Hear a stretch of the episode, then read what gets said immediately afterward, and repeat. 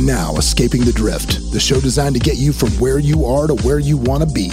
I'm John Gafford, and I have a knack for getting extraordinary achievers to drop their secrets to help you on a path to greatness. So stop drifting along, escape the drift, and it's time to start right now. Right now, right now. Back again, back again, back again for another episode of Escaping the Drift, the show that gets you from where you are right now, man, to where you want to be. And today in studio, I got a good one for you guys. I got a great one. This is a guy that I met through, you know, like you meet those people and you're like, okay, if this dude is hanging out with this dude who's hanging out with that guy, this guy's got to be okay. Well, this is kind of one of those guys. um, and, and quite frankly, it's going to be really interesting because it's one of those things where I know the dude's a baller, but I don't know everything he does. And we're going to find out to kind of together on how he's a baller, what he does, and how that affects you or what you can do with that information. So, without further ado, master of AI, master of lead gen, master of everything we're going to go with. Ladies and gentlemen, this in studio today is Douglas James. Douglas. What an introduction, man. What's up, man? See, now you ready to go, you ready to go run through a brick wall right now, aren't you? Is that it? Absolutely. That is always the goal, man. It's like a hype man. So Yeah. you just need, you know what it is? I need to stop doing this podcast and just follow you around in public. And no matter what you say, just lean over your shoulder and go, yeah, that's what I need to do. What he said. That's it. So obviously you're a very successful guy because I met you through friend of the show, Steve Sims. Mhm. And uh, if Steve's hanging out with you, I know you're not a scrub. And, and, and I got a brief story of what you do.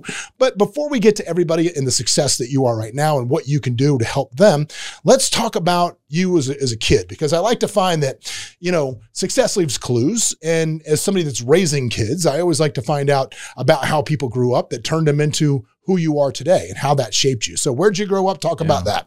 yeah. So I, uh, by the way, thanks for having me on the show, man. I course, love, man. I love the energy, brother. You're so That's good it. at this. That's what we do. so I'm from New Orleans, Louisiana. Are you, re- dude? Yeah. Okay. Can we talk about that for a second? Yeah. Let's go.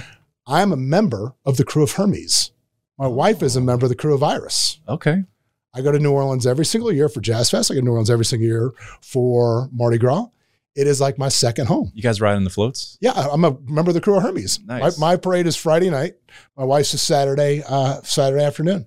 That's So yes, been doing that for as long as I can remember. Met my wife through friends from New Orleans, as a matter of fact. Okay. So you grew up there. How long were you in New Orleans? Um, till I was about 19 years old. So you're 19 years old. Okay, uptown. Where where'd you live? So we lived in Metairie in the Kenner. area. Okay, We Kenner. Okay, around. all right. Yeah. I gotcha. But then we moved. Uh, I think after I was like maybe eight or nine years old, we actually moved to Covington, which is Oh, across sure, yeah. Pontchartrain. Yep. Yeah. So all my family like lives there now. In Covington. Yeah. I have good friends that live over there as well. Yeah, and it's got like so much bigger now. If you're familiar with like the 190 Oh yeah. and like Kenner, it's like really blowing up over there. It's like so busy now. When I first like 10, 20 years ago, dude, Mhm. it was like still so woods. It wasn't underdeveloped. Now it's like traffic's crazy. Dude, it's so funny. that the day that I stopped telling people I was on The Apprentice, like making it a thing, Mm-hmm. because like when I was on The Apprentice, I was like super famous for like a hot second. Yeah. And then like I'll never forget the day I decided to stop telling people what it was. We were at the Bacchus Bash, which was like a party they would have on Sunday before Bacchus at Mardi Gras, before my wife, for this is years and years ago. Yeah. And I'm talking to this girl, and she's like, You look familiar. And I'm like, Well, you know, you may know me from season three of NBC's The Apprentice. and she looks at me and goes, I thought, she goes, I don't watch that shit. I thought you went to Metairie High School. And Yeah. stormed off. And I was like, That's it. I'm never telling anybody else I did this. That's the end of it. I'm done right now. So grew up in New Orleans. hilarious. What, what did you, as a kid, did you have a hustle? What was the first hustle to make money? Yeah. My first hustle was selling jawbreakers and now laters. Okay. So you were, you were the kid buying, you were buying them wholesale and then smuggle them into the school and then selling them. Well, yeah, I would get them at the gas station, Yeah. the brown paper bag. There'd Yeah. be like a hundred of them in there. Yeah. And then the kids like would always want candy throughout the day. So I'll buy them for a nickel and I'll sell them for 10 cents. Did mom and dad get a call from the school like your son's got to got to swit? Uh, he's got to quit slinging the sugar. You know what? If my mom hears this, this is the first time she would ever. Is it really? Yeah. I never actually. Well, look at look eh, of all the things you could have been slinging in the schoolyard. I think now and later's is probably going to rank up there with being okay. Yeah. yeah, but but that I mean that's that's what I did, man. I I actually I w- always knew I was going to be an entrepreneur. Yeah. Like ever since I was a kid, Okay, because I was always thinking about making money, being different. Like I was never the best kid in class. Like I was a I graduated with a 1.7 GPA. that's attaboy. Yeah. That'll get you right into community college, maybe with a with a with a good experience. Did you did you have jobs? Were you a kid that had jobs? yeah. You know, I, I was a baggage boy first at uh, grocery Rouse's? Win Dix. Well, Winn-Dixie. You know Okay. about Winn-Dixie? Oh, yeah. buggy boy, baggage boy. I did that, and then I started serving tables, bartending, stuff like that. So, Okay. At what point did you realize you were chronically employ- unemployable? Because I realize, I think, I know that all great entrepreneurs, it's impossible for them to literally have a boss. At what point did you realize that? I, you know, you would have to fast forward till I was about 27 years old. So what did you do between bar, just just bouncing around bartending, doing that stuff, Yeah, so drifting along with life, if you will, yeah, was, as as the theme of the podcast trying to goes. escape the drift here. yeah, Um, yeah, man. So like, I grew up in New Orleans, right, and uh, I kind of had like a, tr- a troubled childhood. Like, it wasn't the best upbringing. You know, um, my dad struggled. He battled with like, you know, unfortunately, drugs, alcohol, stuff like that. And uh, the house where I grew up, man, it was like there was a lot of things going on behind the doors. It was not conducive to any type of growth environment. My Mhm. mom worked nights in the hospital. She's been a respiratory therapist for like 30 years. Mhm. And if it wasn't for her, man, like I wouldn't be where I'm at, to be honest. Like she clothed us, fed us, took care of us. yeah, And as um, most good mothers do. Make sure they- you're taken care of. yeah, absolutely. So um, I was about 19 years old and I was living with my grandparents at the time. And because there was, it was a very, it became a very toxic situation with my dad. So I I eventually moved out and I was living with them for about a year. And it came to the point where, like, you know, my grandma and my mom are like, you're out every night, you know, till 4 a.m. You know, you're coming in late. You're not doing anything with your life. You graduated high school a year ago. So they're like, you need to go to college. You need to either join the military or you're getting the fuck out of my house. So that was basically the ultimatum that I got. Uh, maybe not those direct words, but that's what it was. So Yeah. obviously, I was not a great student. There was no way I was going to college, right? Mhm. And um, I was going to have to leave anyway. I was like, you know what? I'll join the Navy. So I, I joined the military. You and Cody Sperber, same story. Yeah, similar, right? So um, actually, I joined the Navy to be an information system technician because growing up, uh, along with all the side hustles, I loved computers. I loved video games. I would Mhm. watch tech TV, right? And uh, I could build computers. I could. I was the kid that would take apart toys and put them back together. Yeah. See how it worked. Right. Yeah. So um, I wanted to be. I wanted to work in computers. So I go to boot camp, and nine or ten days into boot camp, they have this thing called the moment of truth. They're like, if you've ever smoked pot, if you've ever went to jail, if you ever did anything illegal or anything, we're gonna find out. So tell us now. so when I joined, when I joined, my recruiter, Okay. Do you think they really find out or no? uh, they can not. I don't. Like, how are they going to find out if you smoke pot in seventh grade? Right? How are they going to find out? They just There's always that one kid that might narc on you, though. So you got to kind of be careful. Did you tell? Did you, did you tell them everything? So basically, what happened was, man, when I was 17 years old, I actually had a job for Target, Mm-hmm. and um, I actually stole some electronics, and I went to jail for like 18 hours. Oh, Yeah, and it was over 500 bucks. So what I did was I got into this first offenders program where it was going to eventually get expunged. I had to pay like 100 bucks a month, go to like one meeting a month for like 18 months. hmm That process of going into NAMI, my recruiter was like, just don't ever say anything. yeah. Took it off your record. So if they ever bring it It's up, a sponge. Yeah, they're not going to see it. it's expunged. So, but when you're in boot camp, dude, and you're a 19 year old kid, Yeah. and this big You think they fucking know? chief They're like that. He knows. is like, we will ass fuck you. you know, it's like, we know we will everything. we will do that, and then we'll throw you out, and then take all your money. I'm like, well, you know what? My recruiter was like, it's expunged, like you know, it, it- it's cool. So I go into the interview because for me to be a IT, I needed a top secret security Sure. clearance. There's secret, top secret, and confidential. Confidential is like White House and Pentagon shit. Yeah. So I go in there and I'm like, hey, you know, I when I was 18, I worked for Target. I stole some stuff. My recruiter said it's expunged and should be good. So he opened my file and immediately closed it. He's like, I'm sorry, you can't be in IT. You don't qualify. You're gonna have to pick another job. Mind you, my heart was so set on this job because of my background. I love tech. That's why like I got into eventually digital marketing. I just love technology Mhm. right? So I was heartbroken. Called my mom, called my grandma. They're like, "Come home, baby. Like, you know, you'll be fine." And I was like, "No, I think I need to tough this out." So Did they allow you to? So they so they didn't say was leaving an option. Actually leaving was an option. They said you can pack it up if you want. I could have packed it up at nine days in. You could pack it up. oh wow! Yeah. I thought they were like, okay, once you're in, like, no, no, you signed, buddy. You're So- sticking this one out. Yeah. So actually, I, I was. I'm actually now knowing what I know now. Um, I've actually should have never been given a second chance because I told them what I told them. Ah, So actually, I got a second shot at picking another job. okay. I think it's because my ASVAB scores were so high. They're Right. like, this guy's like smart. He was a stupid kid. He just can't have a top secret security Yeah, yeah. So what job did you pick? I actually had, and I talked to my mom. On my mom's side, everyone's like doctors, pharmacists. I was like, let me just go into the medical field. Okay. So I became a hospital corpsman. So I became a corpsman. Um, and yeah, I went to corps school. And then my first duty station was Bethesda, Maryland, Washington, D.C. Okay. So, but fast forward, um, you know, getting back to when your original question was like, when did you realize you're unemployable? Sure. Well, dude, I mean, I went on to deployment. So when the whole the Navy, it's basically you're an entrepreneur. Like the one, the two skills I realized I was really, really good at when I was in the Navy is marketing and sales, because the whole time you're always battling for boards, promotions, rank, deployments, ri- the the chest candy, the ribbons on your chest, Yeah, right, yeah. to look good. And these are all like really great awards that you can get throughout your career. I figured out how to make rank every single time and basically be the baddest person in the room wherever I wherever I went. By selling yourself. Exactly. So in two when I my first duty station after only being there for a year and a half, my chief put me up for sailor of the year against 6,000 other sailors and I won. And I did that because I knew my I had a chief that was actually teaching me what I needed to do on my evaluation, ret- uh, if I go to school, volunteer, like all these things, right? Find a mentor. find a mentor exactly and he was he Yeah. was my mentor so i was actually very blessed at a young age to know what great leadership was Mm-hmm. and most people don't get that at such a young age they don't figure it out till Well, let's talk years about that because you know we talk a lot about mentors on this show, right? About finding that right person. Mm. What do you think the guy saw in you, or what did you do to present yourself in a way where he wanted to help you?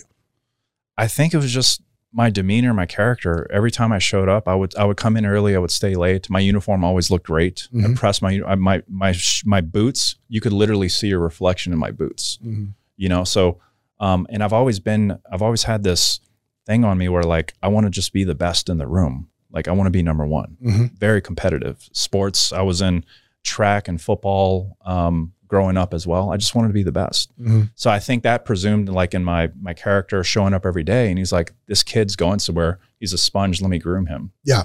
you know so i'm very thankful for that Yeah. That's awesome. So, but it's odd because we talk about understanding you're unemployable, which to me means uh, essentially you just realize that you don't like people telling you what to do, but you're in the Navy. So yeah people telling you what to do all day. yeah So at what point did you break away from that and realize, you know what, maybe not for me? So I went on this deployment in 2015. It was uh, it was a humanitarian mission. Um, we went to Papua New Guinea, Fiji, Philippines. We built schools for kids. Mhm.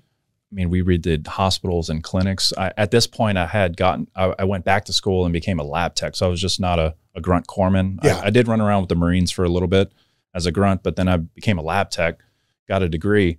Went on that deployment, man, and I actually ended up getting capped to E6. So for people that don't know, E6 is actually kind of like a higher level supervisor. Like I can be in charge of hundreds of people. And I'm this 25 year old kid as an E6. It takes the average person 13 years. I did it in five years to hit that rank. So I go on that deployment, I get capped, I get all these awards, and I get back. I'm like, after I just remember being on that deployment, and we had just built this school for all these kids in the Philippines, right? And I was the corpsman that was out with the Seabees. So the Seabees, what they do is they, they're the construction battalion. And the corpsmen, if they put a thumb through their nail or something happens, like I'm there to, to treat them Yeah. medically, right? So I just remember on the last day before we left the island, um, it was in Roxas City, Philippines. We're walking up, me and the Seabees with boxes of crayons, books, and all this stuff for the kids. And we get there and they had a ceremony for us. And there was literally hundreds of kids there when we got to the top of the hill. And they just ran up to us, man. And they were just hugging our legs, saying thank you, cheering. It was just so beautiful. And I'm like, man, this this feels so good. Like I feel like I I really did feel like I hit the pinnacle like of my military career. Yeah. I'm in E6. I'm I've already done all this stuff on this deployment. I know what I know how to make rank. So coupled with that, when I got back from deployment, I'm like, I can pursue being a chief now or being in for 20 plus years because I know the system. Yeah. But I just got bored. I didn't feel challenged enough Yep. you know and so at that point i realized let me go let me try to put my time and energy into something outside the military and start to prepare what that looks like and i didn't know what it was yet Mhm. i just knew i was ready for more and i didn't think the military could give me what i needed you know and that's when i found digital marketing lead generation and, and all that good stuff so Awesome. So when you say you found that I found digital marketing. I found lead gen. Yeah. And dude, and some of the wealthiest dudes I know, this is this is this is what they do, right? That lead gen, digital marketing, media buying. This is what literally, I would say, if you take the wealthiest guys that I know, outside of like your ridiculous billionaires that I met through the mm-hmm. real estate business, Yeah. but if you take just people that have bootstrapped up companies, I would say half of them that are extremely wealthy have done it through that channel. Yeah. Through the marketing and lead gen. So how did you find it? How did you get into it? I mean, talk me, walk me through that. So I got back and I really, I literally started to Google, how do I kill my job? How do I fire my boss? How do I get, how do I get out the military and make money? These were actual keyword searches I was putting into Google. Mhm. And there was other really good marketers that were targeting people that were Googling those keywords, right? So I found a guy that was teaching people how to rank websites on, on Google as a Mhm. search engine optimization, right? So I started to learn from him. And then before you know it, within three months, I was literally making my annual salary in the Navy. I was making that monthly Mhm. By just doing SEO. Now, what happened was after about six months of doing this, the process he was teaching me was technically black hatted. So Google releases this algorithm update. It's called the Penguin Killer. Mhm. I woke up the next day. I remember when this happened. I had I had 20 clients. 20 websites rank one or two on Google for like carpet cleaning San Diego. Yeah. Uh, Just random stuff through, through through White Hat SEO. Right. And I woke up the next morning and my websites and my clients all disappeared from page one for their respected keyword searches. So basically, my business went away overnight, like $50,000 a month in revenue. And I'm like, fuck. So I call all my clients. All of them are pissed off. Where's the leads? And I'm like, I don't know. I end up keeping just two clients and I get into paid ads. So I learned how to run ads on Google search. I learned how to run Facebook ads. Obviously, I sucked at first, but I got really proficient at it and I was able to build up my agency again, just being the lead gen guy. You know, there are times though that, that entrepreneurship can go wrong. And I'm going to tell you about one of those points right now because I'm going to have to right in the middle of our podcast. Mhm. I'm going to make a phone call because I'm going to tell you a story. And that story is my children, right? They are 15 and 16. And since they were eight, nine years old, their business has been owning the vending machines in my in my companies. Mhm. They get to run the business, they stock them, they market, they do all of those things. And the clanging that you're hearing in the background is them loading their machine on the other side of this wall. So we're going to call my wife right now, who I'm in there with them. And I'm gonna, hi, can you do me a favor? Yeah. Can you ask the children to stop loading their vending machine on the other side of this wall while I'm recording this podcast? Oh, yeah. Okay. And you're on the podcast right now mentioning this, which is awesome. So there we go. So I'm just explaining that. That's okay. All right. Thank you. yeah. So there we go. That's when entrepreneurs see, that's how you teach a lesson and solve a problem live in real time at one time. Yeah. See, no, other people would edit that out, right? Yeah, no, that was this is how we do it. This is how the world works. Keep it real. But now I can get back to focusing on you because I'm hearing the clanging of cans on the other I side was of this wall. was going on. Yeah, that's what it is. They're loading a vending machine on their side Okay. because they have a they're out they're at a school, which is good. Anyway, um, so back to this. So when you say you learned how to do Google ads and paid ads, right? Self-taught by a course. What did you do? I actually all that was basically self-taught for the most part because I already knew I was in the realm of digital marketing, Mhm. right? I knew what SEO was. When you go on Google, you can see the search, the sponsored ads, right? When you're on Facebook, you have ads that pop up on your phone Yeah. all the time, right? So I'm like, these people are putting this here because it's making money. Yeah. So if I need a direct ROI for my clients, let me figure out how to run these small ads that are popping up on people's phones and just target it differently. But You when know. you first started out, like you you you made a you kind of jumped over a big hurdle there. You went right to I had 10 clients. Mhm. Like how did you get the first client? What was the pitch to client number one? Yeah, exactly. So what I did was, so I was in the Navy, right? By the way, I built up my agency for four years before I could get out of the Navy just because of my contract, Mhm. right? So what I would do is, um, on my lunch breaks, I would take like a two-hour lunch, only supposed to be gone for like a, an hour. Mhm. I would actually walk into businesses and straight up ask for the owner, like Mhm. the chiropractor Yeah. like, hey, I can send you guys like 20 referrals. Are you interested? Right. Or I would cold call them and say, hey, I'm going to send you guys some leads. Right. My, my favorite strategy. I'm going to send you guys some leads. yeah. So my favorite strategy when I first started to get my first client, it was a company called Lovely Nights, Lovely Nights Limousine. Mhm. Been paying me to this day. Um, I actually set up a lead gen campaign. I set up a small website, ranked it in a small city, Escondido Party Bus. Mhm. Escondido only has like 300,000 people. So if you target that keyword, you can get it up within like a few days. You can be ranked number one, Sure. right? Versus like San Diego or San Francisco. Sure. massive, These are big markets. right, massive, right? So I set up that small website. Within a week, I had leads. I had people calling that website for limousine and party buses. Mhm. So I started to re. What I did was I rerouted all those calls and leads to the company directly, to a company that I vetted, and I made sure I had their cell phone number. So their phone started to blow up with calls like asking for business, Mhm. right? And I vetted them because they were on page two of Google, so I knew They were struggling. they were struggling. Like they were in business, but they were like not thriving, right? Yeah. So after two days of sending them like 20 jobs, I call them up. I'm like, hey, this is Douglas James. I've been sending you guys business. Do you want to have a conversation? Right. Mhm. And Yeah. they're like, fuck yeah, you know? Because all of a sudden, like, where did this business come from? Yeah, that was me. Yeah, yeah. Oh, see that? See, that's the okay.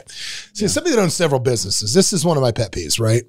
And if you're thinking it like, if you're getting, this is a great business because literally people don't understand that doing what he's talking about right now, you can own a business per se with zero overhead, with no employees, nobody calls in sick. You don't, you don't have rent to pay, no internet bill. Like literally, you can just assert yourself as a minority partner into literally any business you want Mhm. because I can tell you that pretty much every business owner in the world is looking for more business and they're willing to pay for it. Yeah. And I, what I hate is though, the lazy folks. You said something I thought was so clutch, which was I would walk in and ask for the person that was there. Dude, Mhm. I get this from people that I already know what they're trying to do, right? I already know. I get these things on on on the on the Instagram on the DMs. Mhm. Can I ask you a question? and it's always the same thing. You just did, jerk nuts. Like, and that's the last time I respond. Like you- asked me, can I ask you a question? You just did. And that's all you get from me. But dude, doing it that way, where you show value before you pitch, Mhm. I love that, dude. And like by making somebody's phone ring, like all of a sudden, if imagine that, like you're you own a car wash. What, who gives a shit? Whatever the Mhm. business is, and all of a sudden your phone starts blowing up, and you're feeling pretty good about yourself Yeah. for two days until somebody calls you and tells you it was them that made it happen. Yeah. And that's like one of my favorite, one of my favorite acquisition deals or how I deal with folks when we grow our businesses through vertical uh, integration is I call it the Tony Soprano method, right? Where I'm like, okay, come in and I'm going to bring you in as a vendor and we're going to source business to you. And when I see that that's a viable arm and I know that I'm feeding that business and I ask them a simple question, which is how much of your business am I? Mhm. And when I can tip that scale over 50% of their business is now me, I got your ass. Yep. Because now it's guess what? I'm your silent partner. Yep. And that's it. It's kind of the same method you're doing there, which I love. Yeah. So you got people, you're generating lead, you're generating leads, you're doing that. Mhm. Walk, we keep keep going. Yeah. So I mean, that was that was my that was my strategy going forward. I love you know? that. Just I would, and then combination of just walking into business, straight up asking, and you know, there's a book now that I know. Um, you know, Joe Polish's. He, I do know Joe is, yeah. So Sure. he wrote a book, "What's in It for Them," hmm and that I'm like, it, it's just uh, like we've we've heard that before from like people like Zig Ziglar helping, you know, or is it a yeah Zig Ziglar help enough people get what they want, you'll have all you want in life. Yeah, yeah. So like I was learning from these people early on, Mhm. you know, and I started to realize like, okay, I have goals that I want to have a being out of the military, having my own company, you know, escaping the rat race, all that good stuff. I need to figure out how to deliver value. Yeah. So any method that I did, I was just like, I'm going to invest my own time and money and show this person that I'm legit before I even ask for a dollar. And I just kept following that same method over and over again until the point where I didn't have to. I, could, I had business coming to me because I would just have a wall of videos and testimonials of Yeah. people saying, this dude like brought us an extra 50 grand in revenue a month. Right. And he never asked a dollar first. He just started sending us leads Yeah. right? So that's how I grew my agency, and I got really good at Facebook ads. I got into. I was actually one of the first people I think that kind of cracked into YouTube ads back in 2017 Mhm. because it wasn't a big thing. So my agency started to. I eventually got out the Navy, and what that did was obviously gave me all my time back. Now I got 50, 60 hours a week to focus on my business. I don't have to like take a two or three hour lunch and go go meet clients, right? Yep. So I end up getting into um, YouTube ads. Now, to backtrack a little bit, the reason why I got into coaching is because um, I remember I had a Master Chief, Master Chief's E9. It's the highest Yeah. ranking in, in the in the active duty ranks. This, this was a dude that was your boss or your boss's boss at that point. This was a boss of a boss, yeah. high ranking person. He comes to me up in the hospital. I'm drawing his blood, and he says HM1. That's my rank, hospital corpsman, 1st Mhm. class, HM1. I'm 45 years old. I've been in the Navy for 25 years, um, and I'm I'm getting out next month. What do I do? I don't want to sit in a classroom full of 19 year olds. Yeah. Will you teach me what you do, and I'm willing to pay you. Because word was out, I'm sure, because uh, you were probably buying drinks with a little more frequency than everybody else uh, with your rank when you would go to the old uh, go to the old bars there. I'm guessing. Well, I did. I didn't make. I didn't make it easy for myself. I ended up buying like a S63 Mercedes, like hundred eighty thousand dollar So you're a. Corbin rolling around a hundred eighty thousand dollar car. It's ridiculous. Like the payment on that thing was like half my check. Okay, but here's the thing, though. Right? Okay, but here's the thing, though. But did didn't they didn't like the, the upper officers give you shit like crazy because of this? Oh my gosh, dude. So, all right, I'll tell you what happened. I'll tell you what happened. And uh, if you're listening, okay, if you listen to this, this is a bad plan. This part of it, like if you're in the military, do not rub your the your boss's face in your newfound wealth. That is a bad plan. Keep Yeah, going. So, dude, I word got out, man. I had people coming up to me like, "Hey, I want to buy your course. I want you. I want your coaching or whatever." Mhm. My superior end up finding like my website online, and he's like, "What the fuck? What is this? You got to stop this. Did you mm-hmm. did you request permission to be doing this?" And I'm like, "No, I didn't." So they tried to threaten me with like, "You're gonna lose your rank. You're gonna get kicked out." All the same things in boot camp that I told you earlier. right? Sure. And then finally, they were like, you know what? Somebody, one of my other superiors that was one rank higher than me, which was an E7, he mm-hmm. he was a friend of mine on deployment. So I think he came in.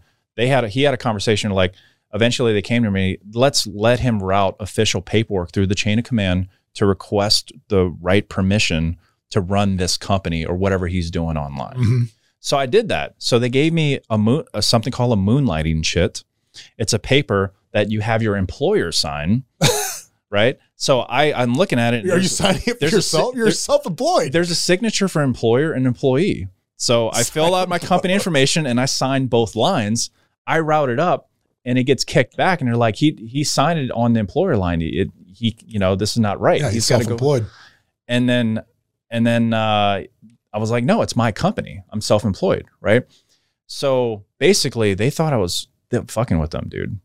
they they they just didn't want. They were Oh, so boy. upset that I was making money, so they actually kicked me all the way up to captain's mast. So they put me through a board of chiefs that like bitched me out for two hours and made me feel like crap. Then I went up to the XO, and the and right before the XO, you go to the CO. Yeah. And if I if I go past the CO, he could like kick me out, dishonorable discharge. I say. I say yes just because I've seen uh, what is it Hunt for Red October. So yeah. XO CO commanding officer. I, I get it. I get Yeah, it. yeah. Yeah, But I get so it. I got the I got the lingo. So the XO looks at my package and he's like, basically, there are there is no official paperwork or articles in the UCMJ that can hold the sailor accountable to being an entrepreneur and having a company on the outside. He's within his right to do this. There's no moonlighting shit. There's nothing. There's nothing. so basically, there was nothing at the time in 2017. Have they rewritten it now? I've heard they've. I, so I think I was one of the first people that The helped them- Douglas James clause, if you will. Exactly. so I, I've heard now there's paperwork now, but back then there wasn't to handle act, at the active duty entrepreneur was very very new, and the military didn't know how to handle it. So the XO kicked it down, and I got to go home. And they said, "HM1, you're dismissed." Lovely. And as I was walking out, oh my gosh, my superiors, Best their, day ever. They pissed. their face. Oh my gosh, dude. It was the best feeling ever. Now, I can just picture you like walking out like Kenny Powers, just like like like making it rain, just flipping dollars at him just for shits and giggles on the way out. I just make because that's how my brain works because I'm weird, but that's all right. that's how it felt, man. So after that, I was basically untouchable. All I had to do was show up for duty, do my job, Yeah. do my time. And But after that, that was it. they never fucked with Didn't me mess again. It's awesome. Yeah. So you started teaching other people in the military, and that went on to. So how many people have you taught at this point? Probably thirteen thousand. Thirteen thousand people more than ten thousand. I've learned from you how to generate leads for businesses through paid ads and everything else. Yes. And lucky for you kids, like if you're sitting there right now trying to figure out, man, I'm stuck in a dead end job. I'm in the military taking people's blood. I don't like it. No, you don't have to do all that. Just if, you, if you're not happy where you're at, dude, if you're looking to get where you're going to go. See, this is this is going to be. It's not like an infomercial today, but I like to give you guys solutions, man. I don't want to give you theory. I want to give you actual practical things you can do. And so this is actually a two part podcast today. And as we're rolling up on the 29 minute, we're going to get to the point where we're done talking about leads and marketing. And if you're interested in being able to learn how to do this and drive a $180,000 car and rub it in your boss's face. He's going to give you a deal on his coaching. I, I before we came in here, it's always like, hey, if you're going to talk about something, you got to give my listeners a deal. You got to do it. So if you want to learn more about the lead deal and coaching, um, and coaching with Douglas James and how he does this and how he did it and how he continues to do it, go to ETD for escaping the drift, ETD leads. Etdleads.com, etdleads.com, and he gave you a discount there on the program, or at least you can learn a little bit more about it, have a conversation with somebody from his team about maybe doing that. So that's good. And if you're thinking to yourself, well, I, you know, I don't need to do this. I have a perfectly safe job. My job is wonderful. Let's scare the shit out of you, shall we?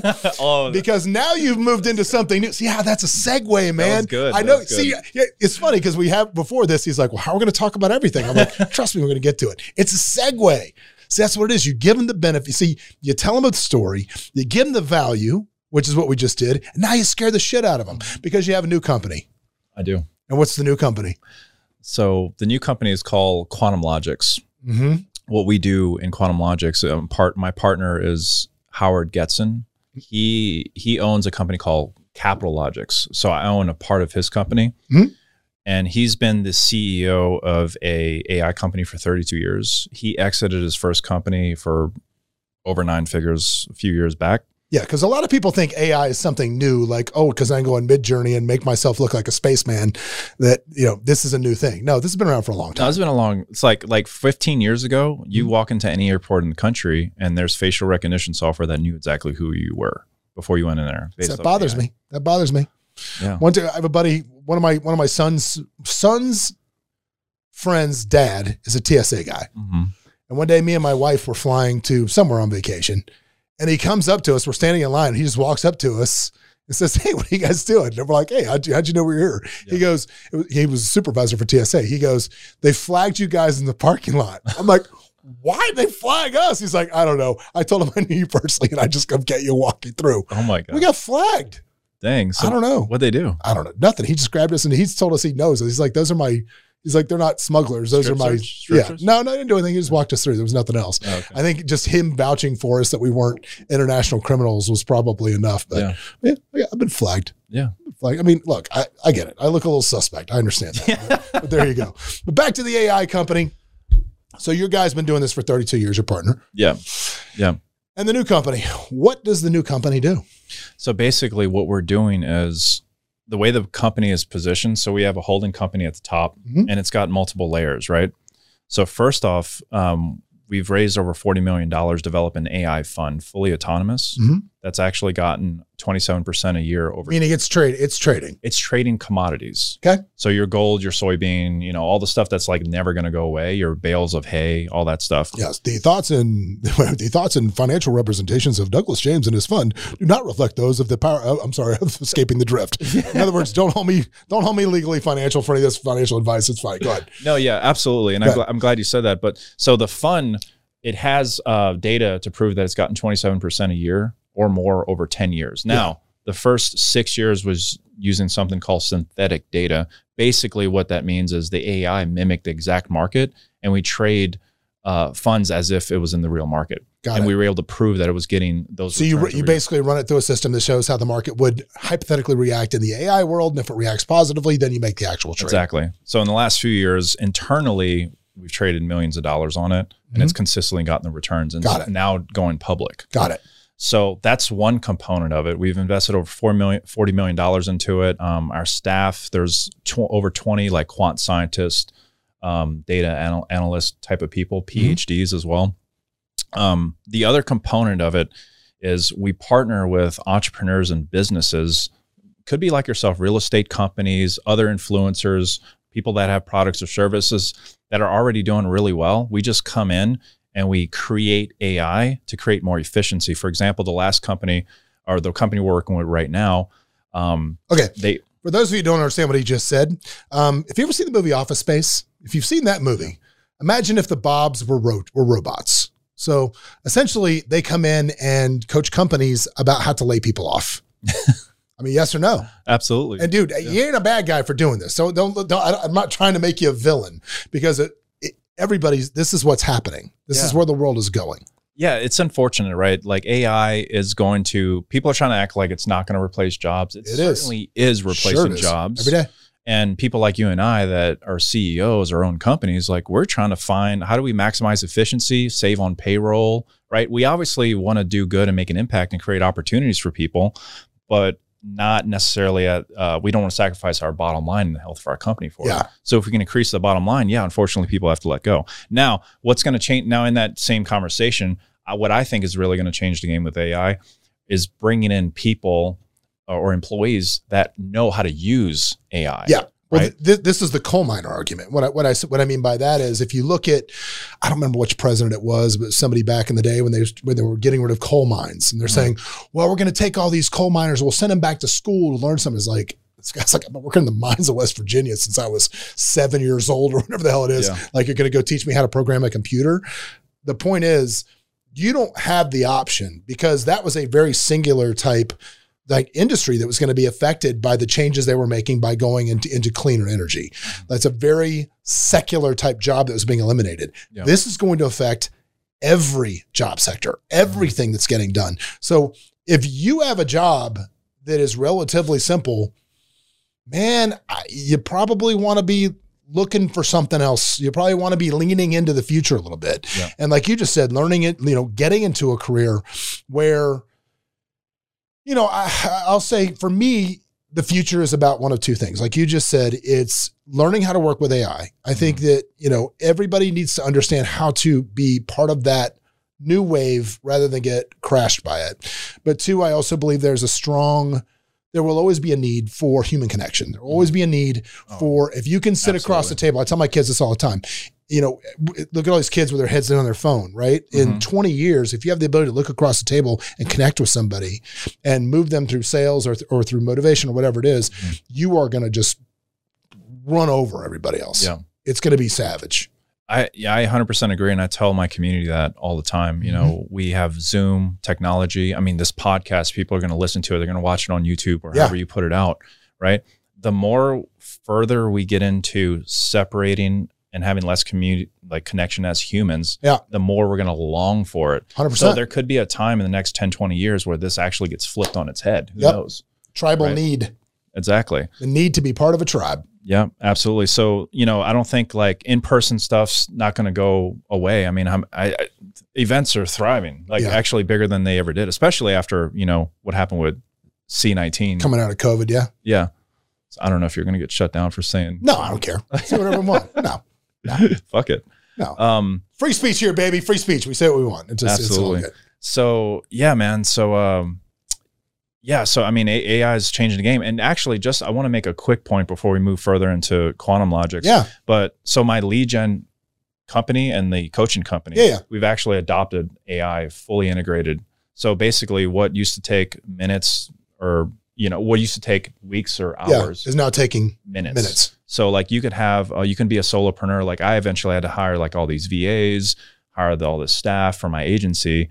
You could actually freaking automate that whole process and save on all that payroll. And so you're you know? teaching, you're actually teaching people how to use AI Yeah, right so now. So the program that you dropped a little bit earlier Yeah, for your magic. followers, just know that basically you're going to learn how to set up an AI lead generation agency because it's it's fully autonomous now, up, up to about ninety percent. There's yeah. Still needs a little bit of, still needs a little bit of artistic touch because a lot of it's science, but some of it's art. yeah, absolutely. Some of it is. So, but moving back into quantum logics, um, what we've been able to do is uh, we're working with these entrepreneurs, business owners, creating efficiency. Like the last company that the company we're working with right now had let go 40% of their employees, and they went from a 25% margin to a 70% margin just because of what we came in and build. Right. Yeah. So every single company, no matter what your industry is, there's there is a way to integrate AI, and you're gonna have the potential to save on payroll and systems, automate all, all the stuff that you have. So, um, so we're working with companies like that. But our big thing is we want to create these joint ventures to where we position them and prop them up for a better exit, Mhm. and that's where we basically take um, a percent. We will take a percentage of that for Sure. trying to bring in the AI. So that's really like our main focus is creating those joint ventures. But what's really cool is we own the patents as well. So the first arm is the fund. The second arm is the joint ventures, Mhm. where we come in, and we're not talking about building AI like connecting Zapier with ChatGPT and Yeah. Midjourney. We're, we're we have You're 20, building specific programs and standalone systems that are running. Exactly. Like none of our PhDs are using ChatGPT, right? They're like, like legitimately building stuff. So that's one arm, and then we own the patent of it, right? So once the company sells, we can actually own we own the patent. We could actually spin the company up again and resell it and, again. reli- and then relicense. yeah, and then unless there's a deal, Or, or do SaaS or do SaaS with that to a whole industry. Yeah. Yeah. And unless like unless the person we're working with, like if part of the deal is like they want to take the into the IP and the patent, yeah, sure, we can license that out, sell it, right? But that's like the three main arm. So when someone participates in our holding company, they get to participate in that entire ecosystem. And all of it. And what's really cool is every time a company sells, and that- say if a company sells for 100 million bucks, say you own 1%, well, your million dollars goes up to the holding company and can go right down into the fund. Mhm. And since it never leaves the holding company, there's no tax implication Yep. for that, right? You can go right into the fund and start compounding 20, 30% a year. Are you a Reg D fund? We're, yes, we're 100% regulated SEC. Actually, I've got my license. I'm a commodity pool operator Okay. as well. So cool. Which is, I'm glad, we, I'm glad we did my loose disclosure then about Yeah. this is no guarantee of future returns. We can't do that here. I'm just trying to keep you out of trouble. Um, Best I can anyway. I mean, being on this show, you're probably going to get in some sort of trouble, but that's all right. Um, so again, with, with AI going forward, like forget the lead thing, right? If, if you are somebody that's struggling, you, you need to check out the lead thing at etdleads.com. You need to check that out. But if I'm somebody that's a business owner or whatever else, and, and, and I want to kind of look at you know, creating some efficiencies or seeing what I'm doing or seeing what you guys can do for me, how, how, how does that process go? on for like one company if we were to come in Yeah, yeah. and build it all out Yeah, yeah. we would just look at every single one of your departments i mean we would look at your accounting we would look at you know how are you recruiting Is this something that you do? Like, are you billing them, or do, if you look for an opportunity for a patentable system that you can spin uh, other places, are you going that route? We- like you said, the JV. Are you coming as a as a true JV, or are you coming in as this is how we do let me it bill? they what we're positioned as we want them to invest into the holding company to be a jv to help us fund the staff because the 20 phds the attorneys and all that accounting should we get this Yeah. yeah you want me to grab just it grab it. Somebody left the door open, so we need to shut it. So hang on. Again, again, other people would cut that out, but there you go. We're not cutting it. No, we're we're going to keep going. yeah There we keep go. rolling. I figure if Joe Rogan can like take a leak right in the middle of this podcast, we can do this too. That's, yeah that's what I figure. That's what and we do. smoke a blunt Yeah, thanks. where's my exactly lighter right oh let me run out to my car yeah, there you go. Um, yeah, so they come in as JV partners, investing in a holding company, um, and now what that does is it allows us to afford the staff, right? So they come in and they invest in a holding company. Now they own a piece of it. They're partnering with us, and we get to fund our full staff. Now there are opportunities that we're looking at now where that may not necessarily be the case if there's like a massive opportunity. Mhm. But that's generally how we have it positioned right now. If you want to be a JV, come in, own a piece of the company, you get access to this entire staff, these PhDs, quant scientists, this attorney and accounting. So, and then we would come in and we have a process that we go through to figure out um, how can we, how can we start build these systems within your organization to create more efficiency. make it run like, like a watch. Yeah. Well, dude, let me ask you this.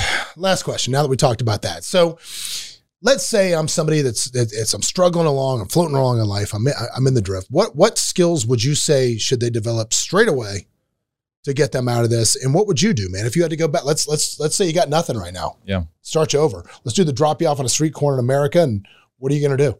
Oh man, I mean, yeah, you absolutely need to know how to communicate with people. Like that's it. Other people have the money that you want and desire that you need to take care of yourself and your family and your livelihood, right? What's your favorite book for communication? Um, there's a book um, called Cyber Psychos Psycho Cybernetics. cyber psycho Psycho cybernetics. Cybernetics that I really like. Highly recommend you read that book. Um, there's also uh, by Dan Glover, No More Mr. Mr. Nice Guy. That's really good. hmm There's so many pieces of literature. Actually, when I first started, I went really heavy into like Zig Ziglar, um, Grant Cardone. Even Mhm. I, I actually knew Grant Cardone before he's Grant Cardone.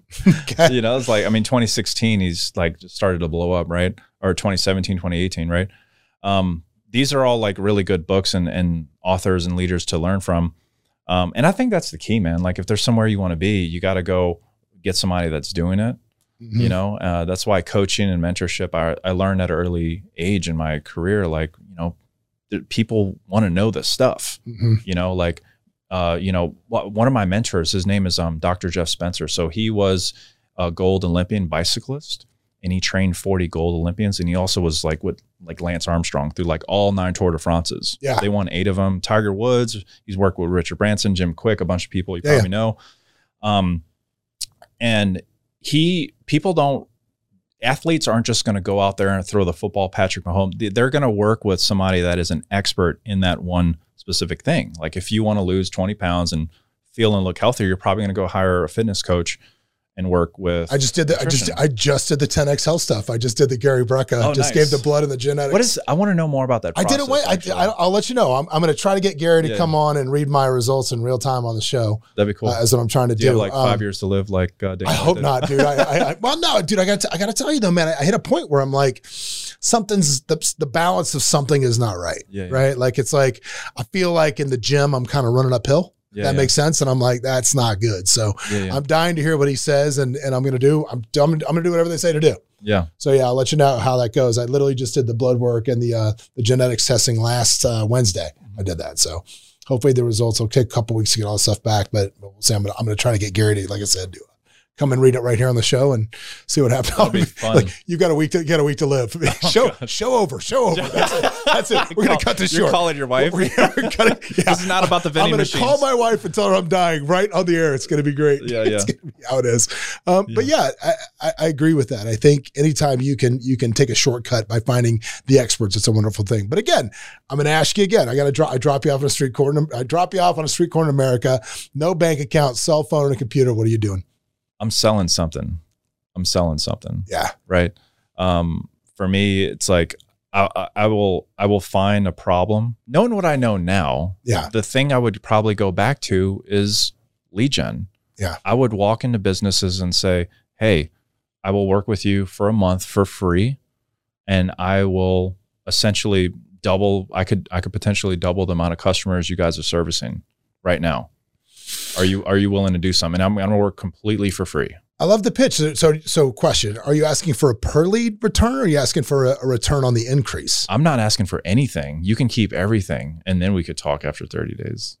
Okay, so you're just walking in, going straight, straight free Now, for thirty. I'll, t- I'll tell you what I did with my first deal. This Okay. was my, this is my first deal. So if I was homeless, obviously I needed I need to eat. You got to eat something. I got to eat something. So what I did is I did 25% profit.